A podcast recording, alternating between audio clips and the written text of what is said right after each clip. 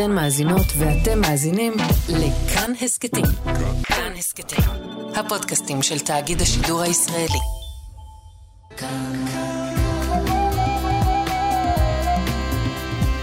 כאן תרבות.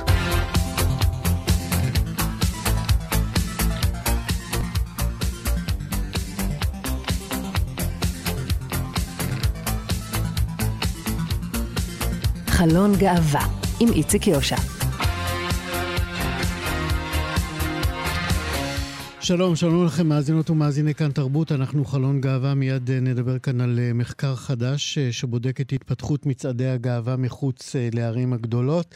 זו דרישת שלום לשר סמוטריץ' וההקלטות המענגות שלו שהביא הבוקר מיכאל שמש.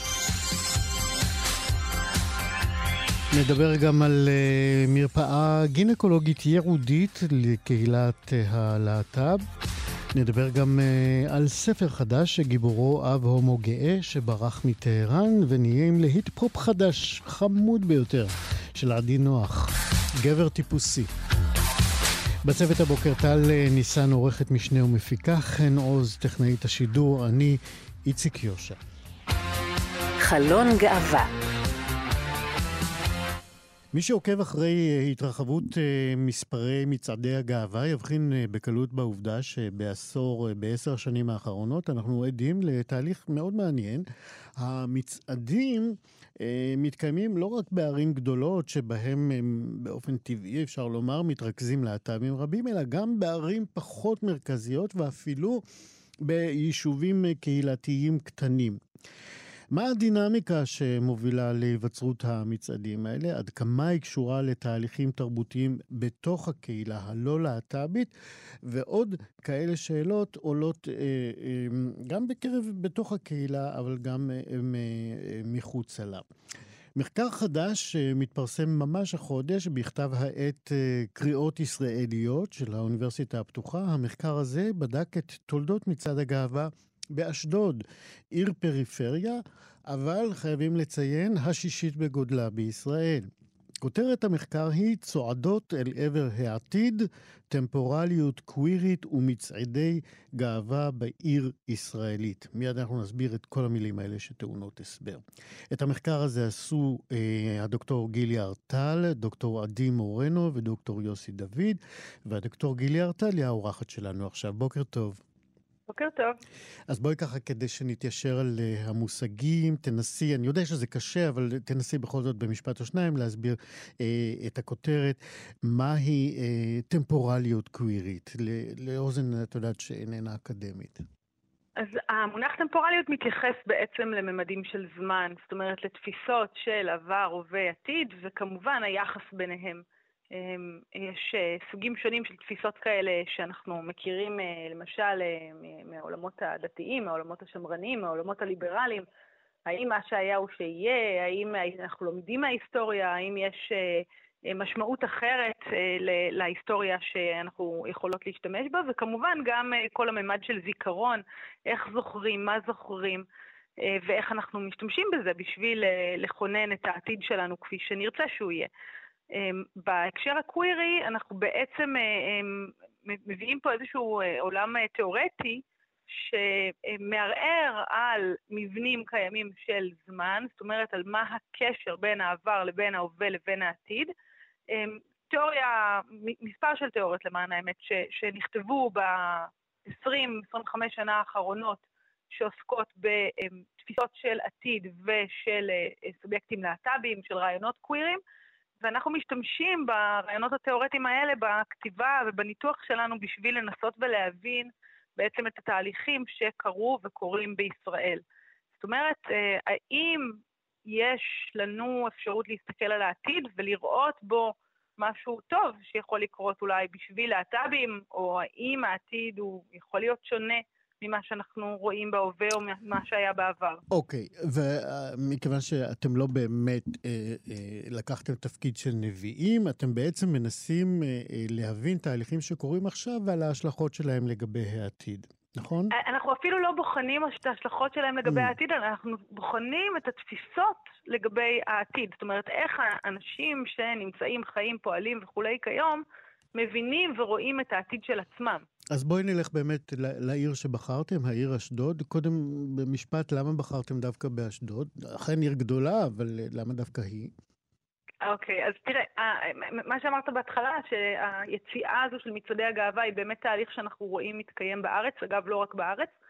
והוא תהליך מאוד מעניין. אה, סובייקטים להט"בים, אנשים להט"בים הם, אה, הם, הם חלק מתרבות או עולם תרבותי שקשור בעיר, בעיר הגדולה ובדרך כלל בערים מאוד ספציפיות.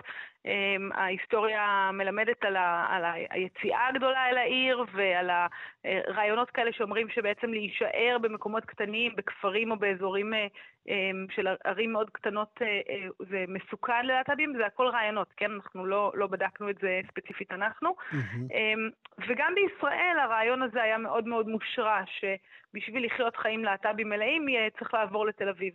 היציאה של מצעדי הגאווה עניינה אותנו גם במובן הזה, זאת אומרת, האם באמת להט"בים כבר לא חייבים לצאת לתל אביב ויש אפשרויות של חיים בערים אחרות, במקומות אחרים. אמ, דברים נוספים שעניינו אותנו מאוד הם למשל הסוגיה של הומו-לאומיות, של החיבור של אה, אמ, אה, להט"ביות למבנים של כוח ולמבנים של לאומיות וגם של נורמטיביות. ורצינו להבין האם התהליך הזה שקרה בתל אביב הולך בעצם ומתממש לאט לאט גם באשדוד. בואי, בואי נתעכב על זה, בואי תנסי להסביר לנו באמת מהו אותו תהליך של אה, לאומיות וכוח שעברו על החברה הלהט"בית אה, ובאים לידי ביטוי. אלא אם כן אז... אני אומר, אה, מבין לא, לא טוב את מה שאת אומרת. הבנת היטב, פשוט זה תהליך מאוד ספציפי, זה לא תהליך שקרה בכל מקום, זה תהליך שקרה אה, בעיקר בתל אביב, אז צריך לדייק, זאת אומרת... אז בואי תסבירי ה... אותו, למה הכוונה בדיוק? אז המחקר שלי, גם בדוקטורט וגם בפוסט-דוקטורט, התמקד בדיוק בסוגיה הזו, בהומולאומיות. הומולאומיות היא שילוב של אה, שני מבנים. מבנה אחד אה, הוא הנורמטיביות, כלומר איזושהי קבלה עצמית של אה, מבנים ורעיונות שהם נחשבים נורמטיביים בחברה, בחברה הישראלית, אנחנו, וגם באמריקאית למען האמת, אנחנו מדברים בעיקר על אה, פרקטיקות כמו הבאת ילדים לעולם, חיי נישואין, זוגיות, משפחה, אה, ובו בזמן פרקטיקות של צריכה אה, מאוד מסוימת, זאת אומרת צריכה במובן ההומואי, זה יכול להיות צריכה של סוג מסוים של אסתטיקה, זה יכול להיות צריכה של סוג מסוים של תרבות, כן. זה יכול להיות גם צריכה של סקס ושל סמים, אבל, או של תיירות מסוג מסוים. כן. אבל uh, השילוב של הצריכה יחד עם התהליכים של uh, משפחתיות, ביות uh, וכולי, uh, כשהם משתלבים עם חביר, או חוברים אל הממדים של שייכות לאומית, נוצר לנו מבנה שנקרא הומולאומיות. כן, דוקטור גילי ארטל, אנחנו צריכים לסיים עוד מעט, אז אני בכל זאת רוצה להתעכב איתך על אה, אה, ממצא או שניים שבעינייך הם הבולטים במחקר שלך. יש כמה וכמה, אבל אה, אין לנו את כל הזמן. אז בואי תבחרי את ממצא או שניים שבעינייך אה, ראוי עכשיו להדגיש אותם. אוקיי, okay, אז אני, אני רוצה קודם כל להגיד שאמרת קודם שאשדוד היא פריפריה, ואני חושבת שאשדוד היא לא פריפריה, וזו אולי גם הסיבה שהיא כל כך עניינה אותנו. היא נתפסת כפריפריה, ויש לזה משמעות. נכון, אבל היא מספיק קרובה לתל אביב בשביל שאפשר יהיה נכון. לקום ולנסוע לתל אביב. נכון. אם רוצים uh, לצרוך תרבות להט"בית או uh, uh, uh, uh, מרחבים של פאב, תלוי בפקקים, את יודעת. כן. בשישי בערב פחות פקקים. אז, אז זה באמת מאוד עניין אותנו, מאוד עניין אותנו מה אשדוד יכולה להיות עבור אותם להט"בים שחיים בה, מי הם הלהט"בים שחיים בה ומה אשדוד יכולה להיות עבורם. ובמקביל מאוד עניין אותנו להסתכל על אמ, איך, איך המצעד הזה מתקבל בתוך המרחב העירוני, שהוא יחסית שמרני. ומה מצאתם? האם, אז שאלנו את עצמנו האם זה מקבל, מקדם איזושהי מידה של סובלנות בעיר, ואני חושבת שמה שראינו זה שהעיר מאוד בעד המצעד, העיר במובן של הרשות, כן? המוסדות. הרשות העירונית.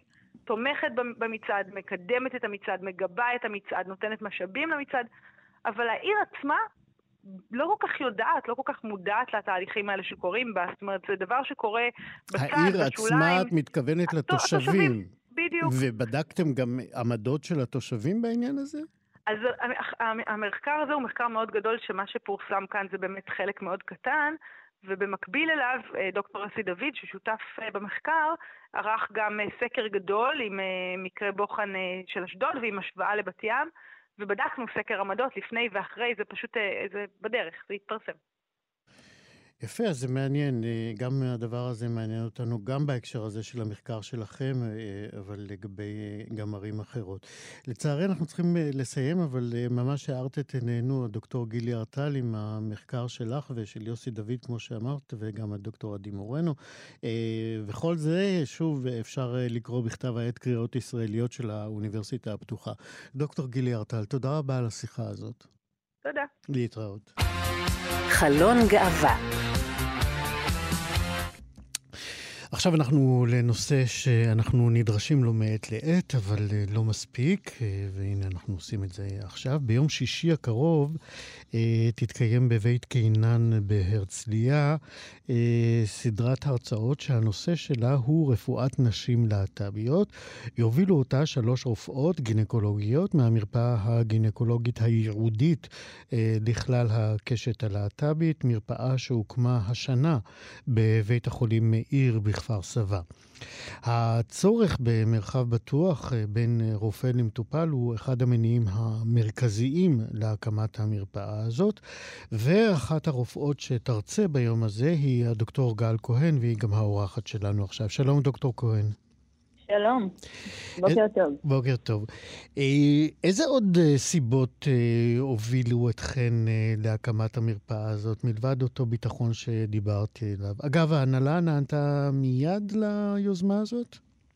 אז קודם כל, ההנהלה לא רק נענתה, היא חיבקה את היוזמה הזאת ועזרה לקדם אותה בשתי ידיים. את זה אנחנו שמחים לשמוע תמיד. כן, כן גם פרופסור בירון, מנהלת האגף, אה, יחד עם דוקטור קליין ודוקטור שיינמן, אה, מנהלי אה, מחלקת נשים, חיבקו את הפרויקט, ועכשיו זה כבר הגיע לחיבוק של בית החולים, ויש תמיכה מקצה לקצה לפרויקט הזה. מה שאנחנו בעצם זיהינו בהקשר של המרחב הבטוח, זה קודם כל צריך להגיד את זה, האוכלוסייה הלהט"בית באופן כללי זו אוכלוסייה שהיא נמצאת יותר בסיכון, כי היא פחות פונה לרופאים. בין אם זה כי היא מרגישה פחות בנוח, היא נחוותה בעבר, אה, שאלות ש, שנשאלות מאיזושהי תפיסה הטרונורמטיבית, אפילו לא בכוונה רעה, יכולות להכניס אדם שאינו בטוח בזהות שלו למקום לא בטוח, ולפעמים הם צריכים את הכותרת, את הדגל, את המקום היהודי.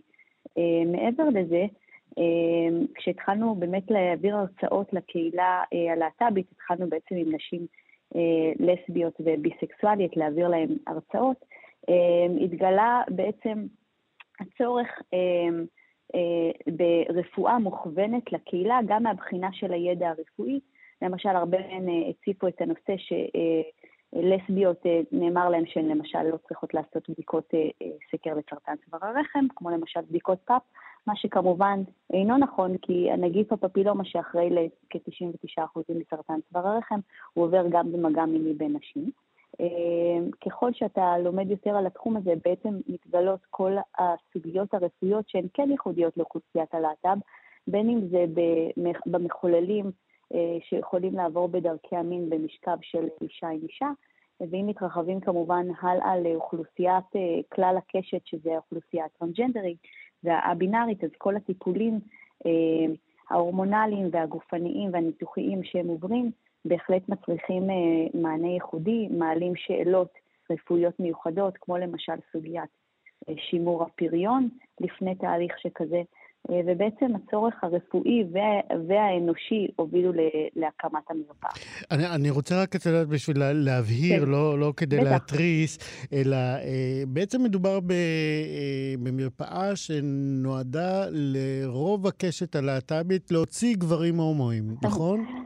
אה, כן, אז כדי לענות, ולא, אנחנו חלילה לא אה, מדירים את האוכלוסייה ההומוסקסואלית, פשוט האוכלוסייה כרגע שמטופלת היא במסגרת איזושהי נישה גניקולוגית, שאני כרופאה גניקולוגית, mm-hmm. היכולת שלי לסייע לאוכלוסייה ההומוסקסואלית מבחינה מקצועית היא לוקה בחסר, אבל אני כבר אגיד שהנושא הזה הוא פרויקט שהוא בהרחבה, כבר למשל המכון הפיזיותרפי שלנו בבית חולים מאיר מתרחב אנשים יוצאים להתלמדויות, למשל, לכל נושא של פיזיותרפיה לרצפת הגן, שמותאמת לכלל הקשת, אבל בהחלט גם יכולה לתת מענה לאוכלוסייה ההומוסקסואלית, וזה יעד שאנחנו הצבנו לעצמנו אה, להתרחב אליו, ברגע שבאמת אה, נגבש את הצוות הרב-מקצועי, שהוא מוכשר מקצועית לתת מענה לסוגיות. כן, דוקטור גל כהן, את דיברת על אה, סכנות שלא, אה, האוכלוסייה הרחבה, אה, גם אוכלוסיות לסביות לא היו מודעות אליהן, כמו למשל הפפילומה.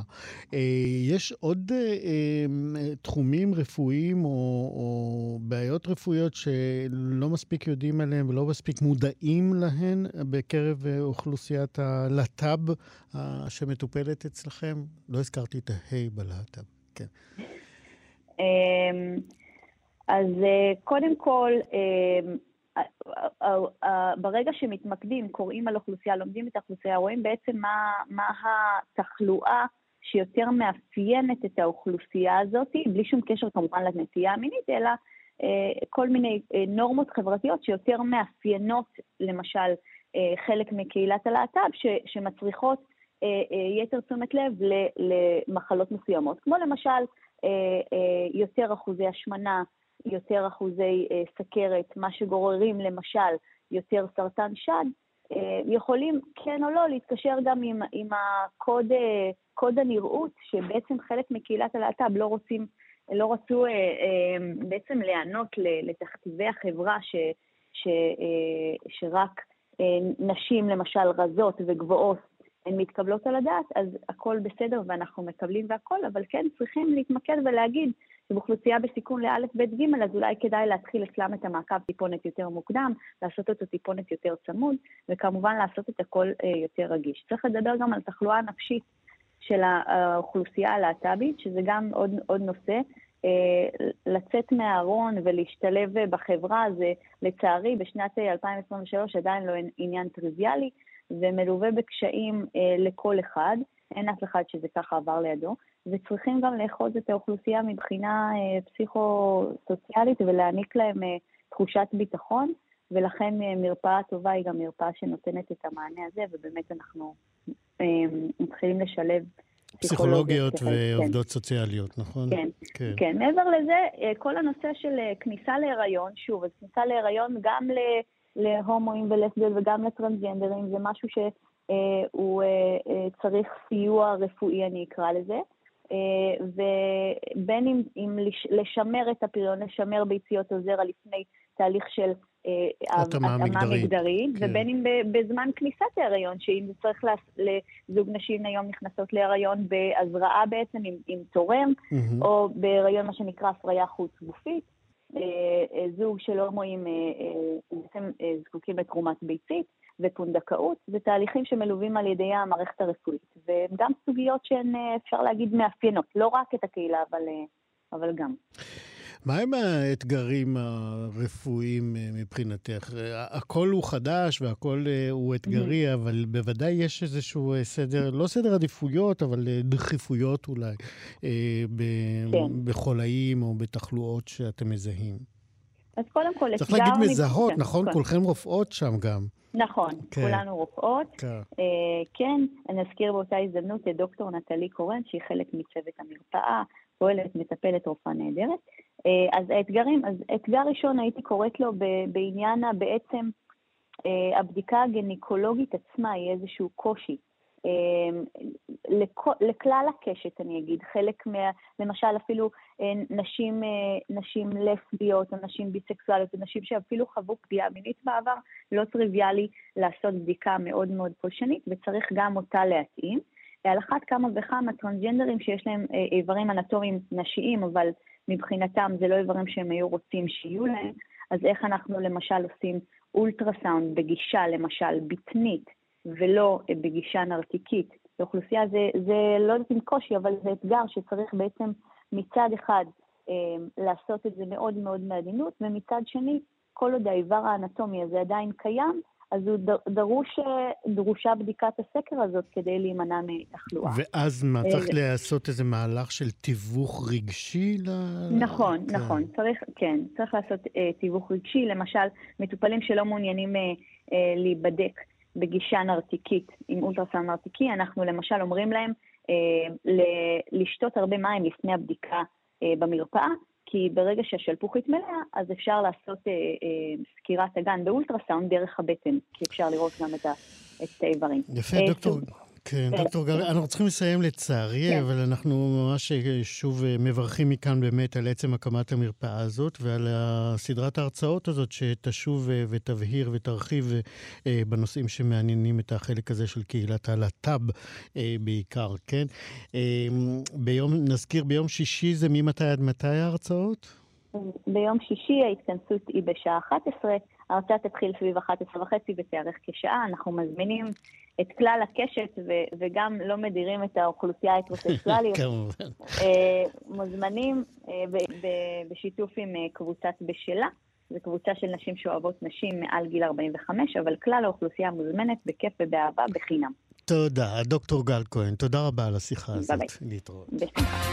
חלון גאווה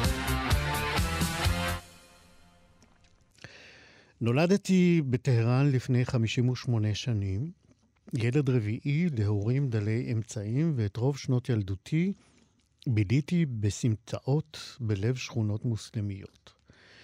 בגיל 13 עליתי לבדי לישראל, מותיר את ילדותי ואת סוד חיי מאחור. בארץ ישראל הילד הקטן הזה למד לחלום, וככל שאותגר במסע חייו, כך חלם יותר. הוא היכה שורשיו בארץ כאדם הומו גאה, שהעז לחלום על בית, ילדים ומשפחה משלו, והיום הילד הקטן הזה הוא אבא לשני בנים מופלאים, ובזוגיות בכן אוהבים. את הדברים האלה כתב קובי ארנוי כדי לספר במעט על הספר שהוא כתב, בעצם ממש אה, בימים האלה, בהוצאת מדיה 10, הוצאה לאור.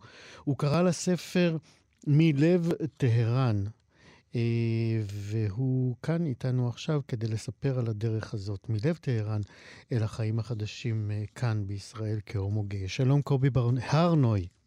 שלום, איציק, וואו. מזל טוב על הספר. תודה רבה, וואו, ריגשת אותי מאוד. זה לא, זה דברים שאתה כתבת, למה אני? אבל את זה נורא יפה, ועדיין לשמוע את זה ממישהו אחר, זה, זה, זה נשמע מרגש. אה, אוקיי, אז אנחנו שמחים.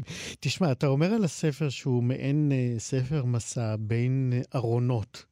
אה, נכון. שבהם אתה חיית כל אה, ימי חייך. ארונות, אה, לא צריך להגיד, זה, זה אירועים מלאי פחד ותסכול ו- ו- וצורך אכזרי להסתיר את הזהות שלך.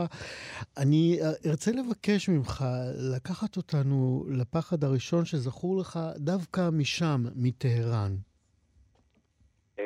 אתה יודע, הפחד הראשון אני חושב שהתחיל קודם כל בכלל בגיל שמונה, שהתחלתי להבין שמשהו שונה, משהו מוזר אה, בי קורה. אה, וכבר את ה, את ה, באמת את הסממנים האלה הרגשתי אותם בגיל מאוד מאוד מאוד צעיר, ובגיל עשר, אה, אתה יודע, חייתי, ב, נדבר על טהרן, שנים מאוחר יותר של הבגרות שלי הבנתי בעצם שהייתי מוקף בעולם של פדופילים אה, בכל כל מטר ממני, ו, ואני לא בדיוק ידעתי, מה שנקרא, את השפה ב... את שפת המשחק במגרש של הגדולים, והדבר הזה, היצרים שלי, מה שהרגשתי, שלא יכולתי בכלל לשתף אף אחד, ולדבר על זה, זה, זה כבר להיכנס לעולם של פחד, וההתנסויות שקורות, והפיתויים שקורים, ואתה יודע, מובילים אותי לשדות אש, חלקם מאוד מאוד שורפים, וחלקם, אתה יודע, אה, מאוד אה, באיזשהו מקום עונים על הצורך שלי, ושוב, אני לבד בתוך כל הדבר הזה. אה, אז זה כבר מגיל צעיר מאוד לפתוח לי איזה ארון להיכנס שם. זאת אומרת, אתה מדבר על... לפחד שחלילה יגלו את זה. כן, אתה יודע מדבר... שחלק מהדברים אסורים. אתה מדבר על גיל שמונה. כן. כן. ואיפה נמצאים ההורים, המשפחה? ההורים שלי אנשים מאוד מאוד פשוטים. שוב, אנחנו היינו משפחה מאוד דלת אמצעים. אבא שאתה יודע, נלחם את מלחמת ההישרדות שלו להביא פרנסה הביתה מהבוקר עד הלילה בחנות אה, בדין, ואימא שלי עקרת בית שבעצמה הפכה בגיל 16 להיות אימא. אז אתה יכול לתאר לעצמך, אתה יודע, איזה חיים. הם, הם עסקו בהישרדות שלהם. אה, והאחים שלי כל אחד, אתה יודע, הם, הם דאגו לנו אמנם, באמת בית מאוד אוהב, מאוד חם, אבל, אבל איך אבל אומרים מופקר. נולדת, היית יאללה, מופקר, תתחיל לשרוד. נכון? הרגשת אה? מופקר? לא שמעתי? הרגשת שמפקירים אותך? לא, מעולם לא הרגשתי שמפקירים אותי, ידעתי ש, שאני לא שמור, אבל אה, אתה יודע, זה סוג של עיבוד בשנים האחרונות באמת של החיים שלי, גם בעקבות כתיבת הספר, לבוא ממקום מאוד מאוד חומל אליהם. מאוד מאוד. הם, הם באמת, הם עשו מה שהם ידעו, והם עשו הרבה. כן, בוא, בוא, נ-. בוא נלך לחלק שחומל, שאתה חומל על אה, אותו ילד, על אותו אה, ילד שבורח מטהרן, והוא בעצם גדל להיות מחומל לאב גאה. נכון. נכון. ספר על יודע, הדרך הזאת. שוב, אני כל החיים שלי במסע חיפוש שייכות. אני מחפש שייכות להשתייך. והדבר הזה, אתה יודע, גם כשהגעתי לארץ בגיל 13 לבד, אה, באמת התמודדויות מאוד מאוד לא פשוטות מול אה, נוער מאוד מאוד לא מקבל ולא מחמיא, שיימינג אז היה כבר בפרצוף. ילדים לא רוצים להיות איתך בחדר, ואז קרה לי נס פרטי, אימא ממשפחה מאמצת מהצוות החינוכי בפנימיה שהייתי, אימצו אותי. ומשפחה אשכנזית, ובאמת הפכתי להיות בן בית אצלהם, מלא מלא אהבה, הרבה דברים שלא קיבלתי בחיים שלי. ואני גדל אצלהם, אתה יודע, עם כיפה סרוגה, עם ציציות בחוץ, אה, סוג של מסכה שאני שם על עצמי כדי להיות שייך. אני הופך להיות אשכנזי, לא רוצה לי שום זכר לפרסיות שלי, כי זה, זה לא טוב, כי יורדים עליי. וגדל עם, עם הדבר הזה לעולם הישיבות, אתה יודע, ו- ומסלול מאוד מאוד אה, קבוע מראש במשפחה ציונית דתית.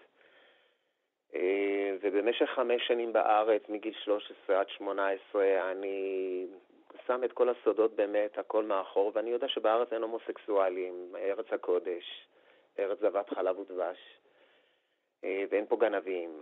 ובגיל Hmm. 18 פה שוב, אני פוגש אה, לראשונה את, ה, את המקרה הראשון, כשאני כבר באמת עם אדם דתי מאוד, בעולם ישיבת הסדר. אה, ושם אני נפגש לראשונה עם אה, סיפור של התנסות כהומוסקסואל.